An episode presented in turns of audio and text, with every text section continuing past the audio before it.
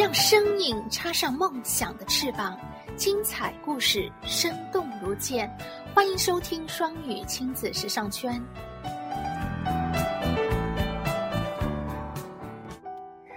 亲爱的小朋友们，感谢关注双语亲子时尚圈，我是泽瑞妈妈，我在南京向你问好。欢迎和我一起朗读《希利尔讲世界史》。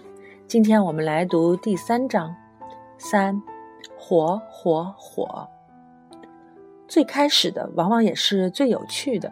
第一个宝宝，第一颗牙齿，第一次走路，第一句话，第一次跑。这本书主要讲的就是关于第一次的故事。那些第二次、第三次发生的事情，你以后总会学到的。原始人最初并不知道火是什么，他们没有火柴，也不知道生火的办法。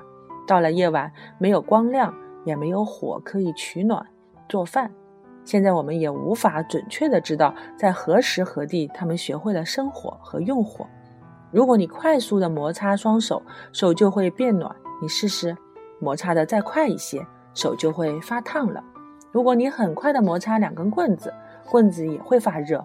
摩擦的再快些，它们也会发烫。你不断飞速的摩擦棍子，它们会变得越来越烫。你的摩擦如果能更快些，持续的时间长一些，到最后棍子就会燃烧起来了。印第安人和童子军就会这个，他们通过碾转、摩擦两根棍子来生火。生火是早期的发明之一，在当时。这项发明对于他们来说，如同我们这个时代电灯的发明一样意义重大。石器时代的人们从来不理发、不刮胡子，他们可能也没想过要这样做。就算想也没用，因为没有工具可以用来理发和刮胡子。他们也没布料做成的衣服穿。那时既没有布，也没有工具可以裁剪、缝纫，没有锯木板的锯子。也没有锤子和钉子能把木板做成房子和家具，没有叉子和汤匙，没有壶和锅，没有桶和铲子，没有顶针和缝纫针。生活在石器时代的人们从来没见过，也没听说过诸如铁、钢、锡、黄铜这些金属，更别提用这些金属制成的东西了。他们的生活里面没有金属制品，就这样过了千万年。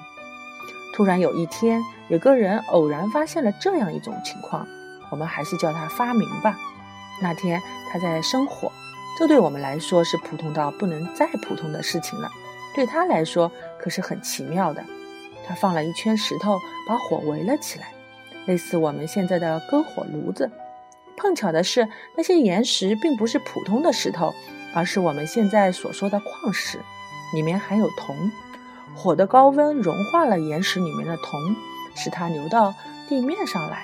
那一滴一滴亮闪闪的小珠子是什么？他左瞧瞧，右看看，它们多漂亮啊！于是他又把一些同样的岩石放入火中加热，得到了更多的铜。这就是最早被发现的金属。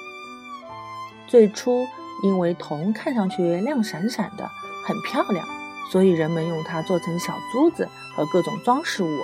很快，他们又发现铜可以被锤炼成锋利的刀刃和箭头，这可比他们以前用石头做的强多了。要注意哦，最先被发现的金属不是铁，而是铜。接下来，锡大概也是在类似的情况下被发现的。之后，他们发现将锡和铜混合锻造出的金属，比两组金属本身更硬、更好。这种锡和铜的合金，现在我们叫做青铜。大约有那么两三千年的时间，人们都用青铜制造工具和武器，来打猎和作战。我们称这个时代叫青铜时代。后来又有人发现了铁，人们很快就发现用铁来制造东西比用黄铜和青铜都好。这就是铁器时代，它持续了三千多年。发现金属之后。青铜时代和铁器时代的人们能做的事情，比以前他们用石器能做的事情可要多多了。您可能在神话或童话故事里听到过黄金时代的说法，但它的含义和我所讲的石器时代、青铜时代等大不相同。所谓的黄金时代是说，在某段时期，一切事物都非常美好，人们都很聪明善良。世界历史上曾有过一些这样的时期，人们就称其为黄金时代。不过，我认为历史上从来没有出现过真正的黄金时代。人们使用的工具和物品都用黄金做成，它恐怕仅仅存在于童话故事里吧。